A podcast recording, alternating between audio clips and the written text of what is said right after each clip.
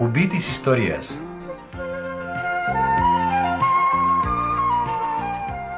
Η Κλιμεντίνη και ο Ιάσον εκπέμπουν από το όνειρο με στόχο το άπειρο. Από τους 93,1 τικ-τακ στα FM. Το κουμπί της ιστορίας. Μια εκπομπή που στοχεύει στην αναγέννηση της φαντασίας μέσα από το απρόοπτο. Όχι και απρόοπτο, όχι και απρόοπτο.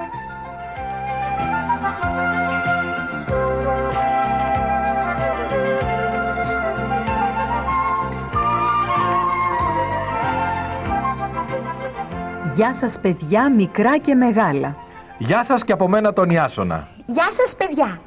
Γεια σου Ιάσονα. Γεια σου Κλιμεντίνη με τα παραμύθια σου. Καλώ στη φωνή. Πού το ξέρεις ότι σας έχω σήμερα παραμύθι; Πώς αλλιώς θα ήμουν μοναδική αν δεν γνώριζα τα πάντα; από μετριοφροσύνη πάμε καλά. Άκουσε φωνή και κοίταξέ με καλά. Μια και δεν μπορώ να σε κοιτάξω εγώ. Είμαι όλα αυτιά και μάτια. Αυτό πολύ θα ήθελα να το έβλεπα. Ο κάθε άνθρωπος είναι μοναδικός. Αν δε, μόνο εγώ είμαι μοναδική. Όλοι οι άλλοι γεννιούνται σε ματσάκια. Μπορεί και να έχεις δίκιο. Και αν δεν γεννηθούν σε ματσάκια, γίνονται με τον καιρό, αν δεν προσέξουν. Μας έφαγε η ομοιομορφία πια. Το ίδιο ντύσιμο που επιβάλλει η μόδα, οι ίδιες τσάντες κρέμονται στους ώμους των παιδιών που πάνε σχολείο. Τα βλέπετε; Τι σας λέω τόση ώρα; Είμαι μοναδική. Κάνω ό,τι θέλω εγώ και όχι ό,τι μου επιβάλλει η διαφήμιση. Μμμ, Μου έρχεται να πάρω τα βουνά. Κάτσε καλύτερα να ακούσεις την ιστορία του μικρού τίγρη και της αρκουδίτσας που έκαναν ένα πολύ μεγάλο ταξίδι για να βρουν τη χώρα των ονείρων τους. Τι βρήκανε τελικά; Αυτό θα το δούμε μαζί. Ας τους ακολουθήσουμε.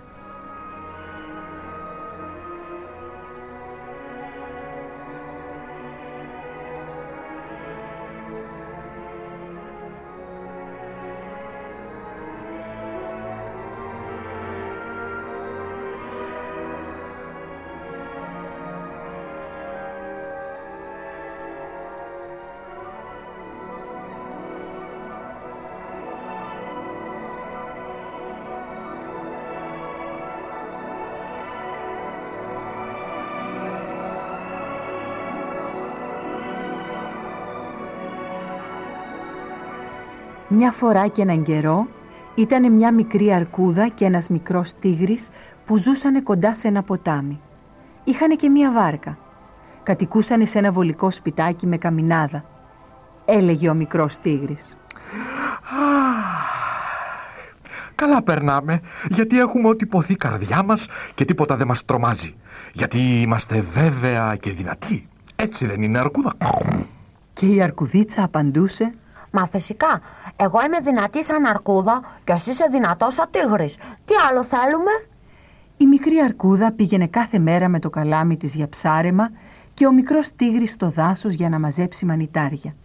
Η μικρή αρκούδα μαγείρευε κάθε μέρα το φαγητό τους, γιατί ήταν πολύ καλή μαγείρισα. Προτιμάτε το ψάρι σας με αλάτι και πιπέρι, κύριε Τίγρη, ή καλύτερα με λεμόνι και κραμιδάκια; Όλα μαζί ανακατεμένα και μάλιστα την μεγαλύτερη μερίδα. Απαντούσε ο μικρός τίγρης. Για επιδόρπιο έτρωγαν αχνιστά μανιτάρια, βατόμουρα κομπόστα και μέλι. Ζούσανε πραγματικά πολύ όμορφα στο βολικό του σπιτάκι, εκεί κάτω στην όχθη του ποταμού.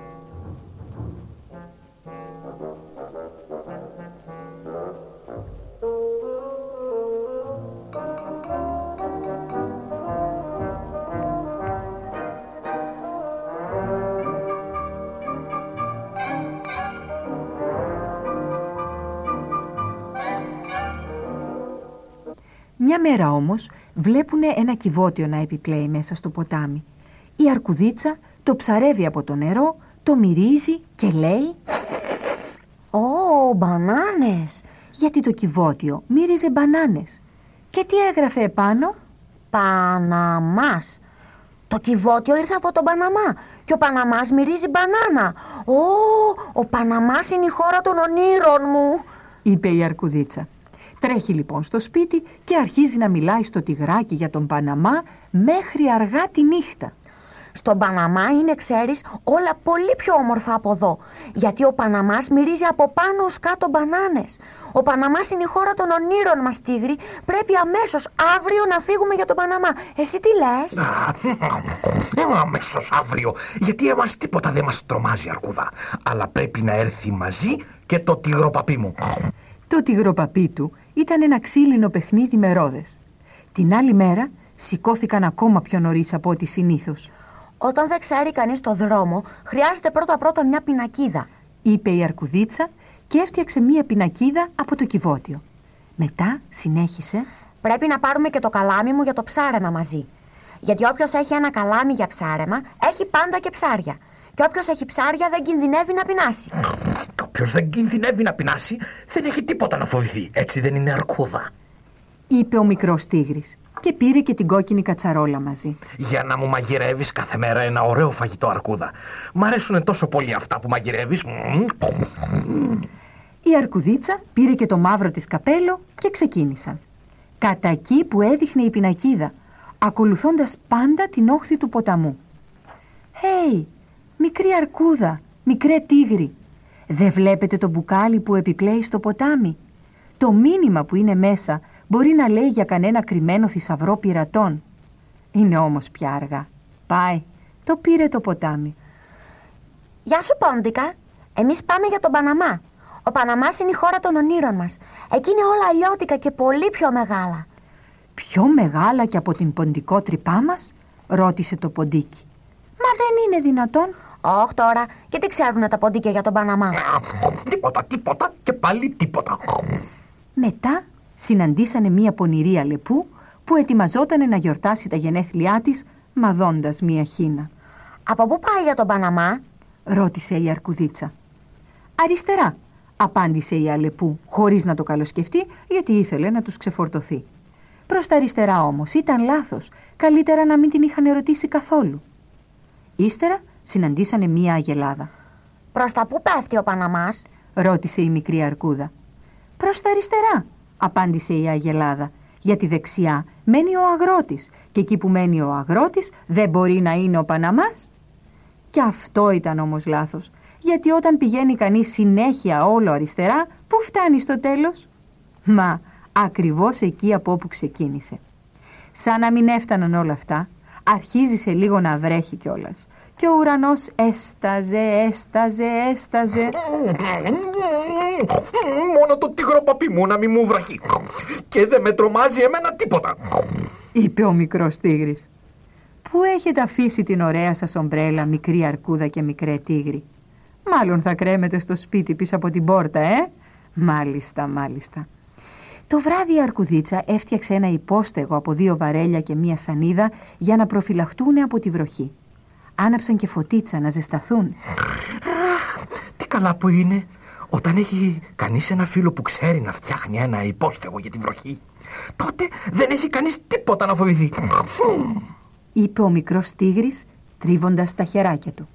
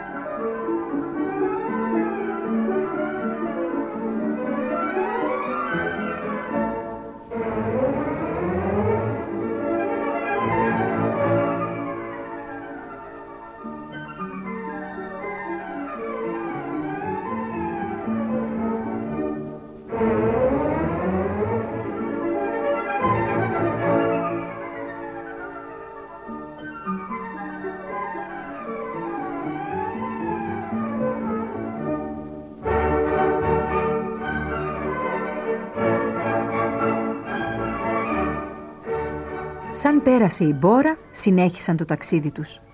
Δεν άργησαν να πεινάσουνε και η Αρκουδίτσα είπε Παίρνω το καλάμι μου και πάω για ψάρεμα. Εσύ τυγρή περίμενε με κάτω από αυτό το μεγάλο δέντρο. Και άναψε στο μεταξύ μια μικρή φωτιά για να τηγανίσουμε τα ψάρια. Αλλά εκεί κοντά δεν υπήρχε κανένα ποτάμι. Και όπου δεν έχει ποτάμι, δεν έχει και ψάρια. Και όπου δεν έχει ψάρια, άχρηστο είναι και το καλάμι. Τι καλά όμως που ο μικρός τίγρης ήξερε να μαζεύει μανιτάρια, αλλιώς θα πέθαιναν της πείνας. Σαν έχεις κάποιον ένα φίλο που ξέρει να βρίσκει μανιτάρια, δεν έχεις να φοβηθείς τίποτα. Έτσι δεν είναι τίγρη, είπε τότε η μικρή αρκούδα. Σε λίγο συνάντησαν δυο νοματέους, ένα λαγό και έναν σκαντζόχυρο που κουβάλαγαν τη σοδιά του σπίτι. «Ελάτε σπίτι μας», είπαν οι δύο, «να σας φιλοξενήσουμε. Μας αρέσουν οι επισκέπτες που έχουν κάτι να μας διηγηθούν» πρόσφεραν στην Αρκουδίτσα και στο Τιγράκι τον αναπαυτικό καναπέ για να καθίσουν. Ένας τέτοιος καναπές είναι το ωραιότερο πράγμα στον κόσμο. Θα αγοράσουμε κι εμείς έναν στον Παναμά και τότε θα έχουμε πραγματικά όλα όσα αποθεί η καρδιά μας, έτσι; Ρώτησε ο μικρός τίγρης. Βέβαια.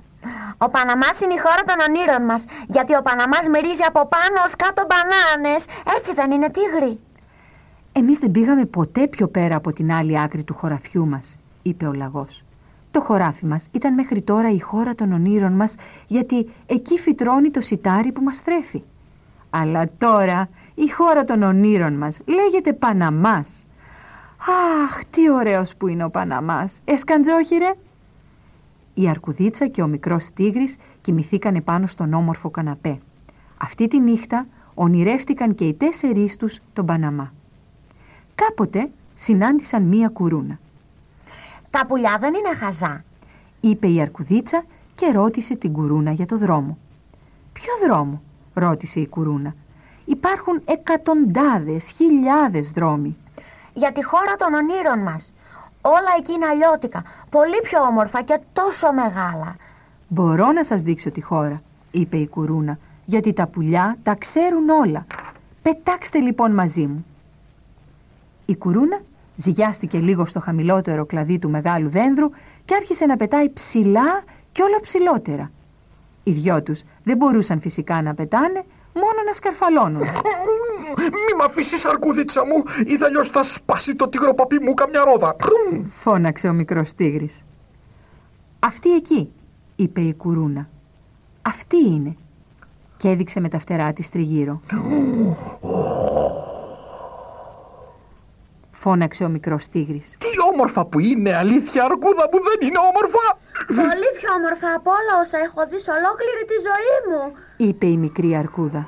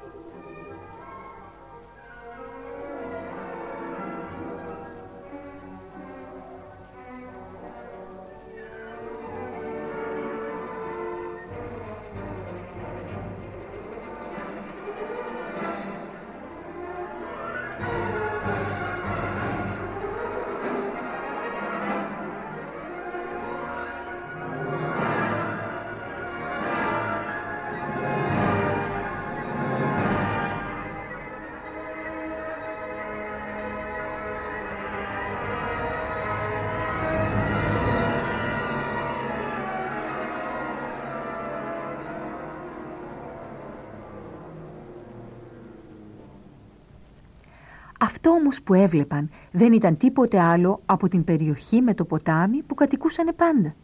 Κάπου εκεί ανάμεσα στα δέντρα βρισκότανε το σπιτάκι τους. Μόνο που αυτοί δεν είχαν δει ποτέ από ψηλά την τοποθεσία που ζούσαν. Αυτός είναι λοιπόν ο Παναμάς. Έλα, έλα, έλα, πρέπει να προχωρήσουμε αμέσως. Πρέπει να φτάσουμε στο ποτάμι. Εκεί θα χτίσουμε ένα βολικό σπιτάκι με καμινάδα. Δεν έχουμε τίποτα να φοβηθούμε, αρκούδα. Είπε ο μικρός τίγρης. Κατεβήκανε από το δέντρο και έφτασαν γρήγορα στο ποτάμι. Πού είναι η βάρκα σας, αρκουδίτσα και τυγράκι; Α, Μπροστά στο σπιτάκι σας, κάτω στο ποτάμι. Μα δεν τη βλέπετε ακόμα. Ψάξε εσύ να βρεις ανίδια και ξύλα. είπε η μικρή αρκούδα και μετά έφτιαξε μία σχεδία. Τι καλά, τι καλά σαν έχεις ένα φίλο που ξέρει να φτιάχνει σχεδίες. Δεν έχεις τίποτα να φοβηθείς. είπε ο μικρός τίγρης. Μετά έριξαν τη σχεδία στο νερό και πέρασαν απέναντι. Φτάνοντας στην άλλη όχθη, προχώρησαν ακολουθώντας το ποτάμι και η μικρή αρκούδα είπε Ακολούθησέ με γιατί τον ξέρω το δρόμο. Τότε δεν έχουμε τίποτα να φοβηθούμε. είπε το τυγράκι και συνέχισαν να περπατούν ώσπου φτάσανε σε ένα γεφυράκι. Αυτό το γεφυράκι το είχε φτιάξει κάποτε η μικρή αρκούδα. Πλησιάζανε βλέπετε σιγά σιγά στους θάμνους που βρισκότανε το σπιτάκι τους. Αλλά δεν αναγνώρισαν τη γέφυρα γιατί το ποτάμι την είχε γκρεμίσει λίγο με τον καιρό. Πρέπει να την επισκευάσουμε. Πιάσε τη σανίδα εσύ από κάτω και τη σηκώνω εγώ από πάνω. Πρόσεχε μόνο να μην κατα... κατρακυλήσει το τυγροπαπί μου στο νερό. είπε ο μικρός τίγρης.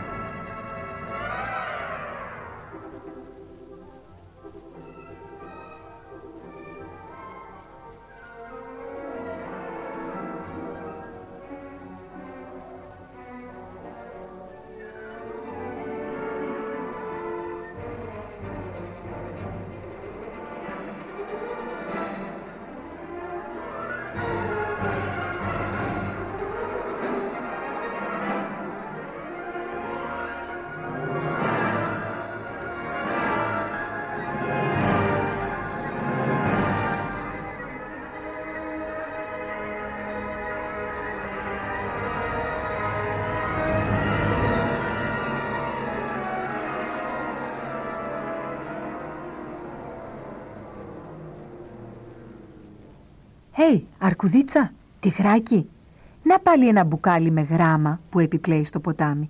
Μπορεί να έχει ένα μυστικό μήνυμα μέσα. Τι θα λέγατε για έναν αληθινό θησαυρό πειρατών στη Μεσόγειο» Α, τώρα όμως είναι πάλι αργά. Το πήρε το ποτάμι. Στην απέναντι όχθη βρήκανε μία πινακίδα. Ήταν πεσμένη στο χορτάρι. Τι βλέπεις εκεί τίγρη; Μα πού, Να εδώ. μια πινακίδα. Και τι γράφει επάνω. Τίποτα, αφού δεν ξέρω να διαβάζω. Πα. Μ, Παραγουάι. Λάθος. Παντόφλα. Όχι βραχαζέ. Παναμάς. Παναμάς τίγρη. Φτάσαμε στον Παναμά. Στη χώρα των ονείρων μας. Ωχ, θέλω να χορέψουμε.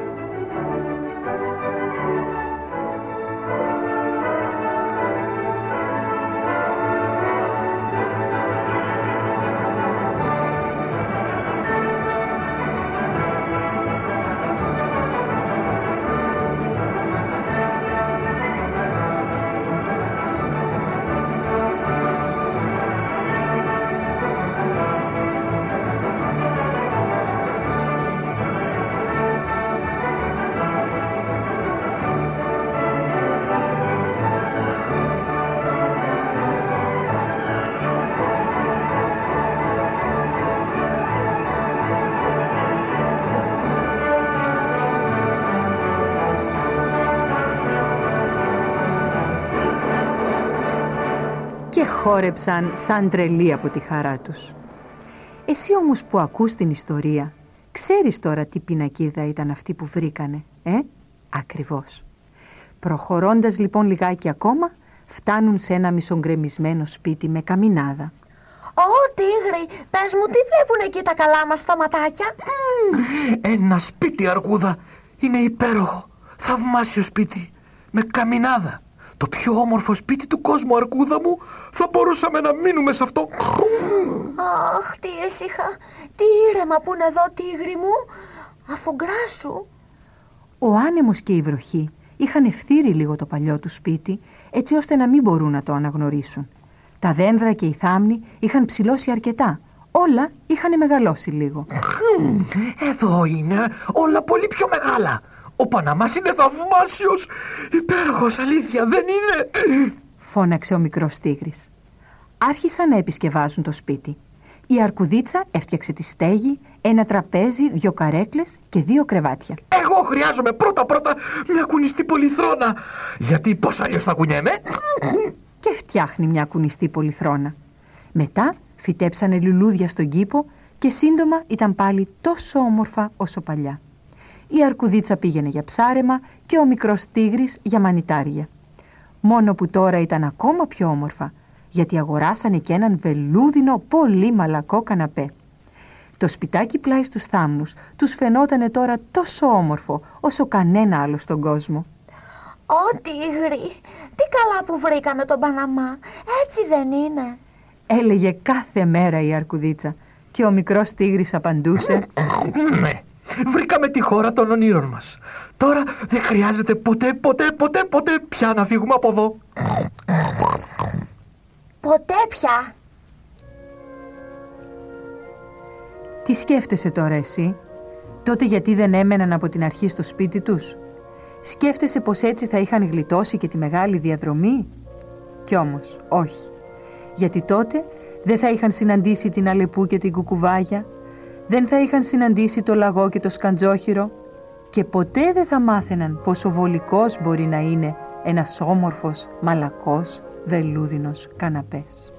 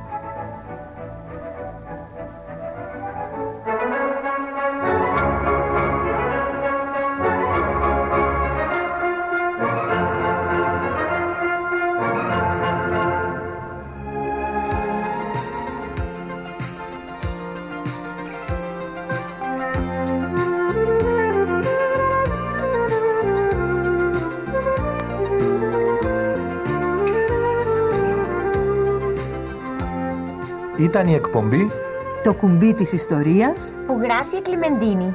Δηλαδή η Μαριάννα Κομματά.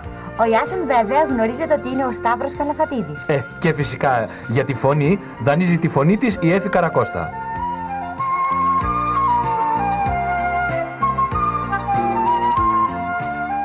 Ακούστηκαν οι μουσικές συνθέσεις Δάφνης και Χλόη του Μωρίς Ραβέλ καθώς και κλασικά χορευτικά κομμάτια.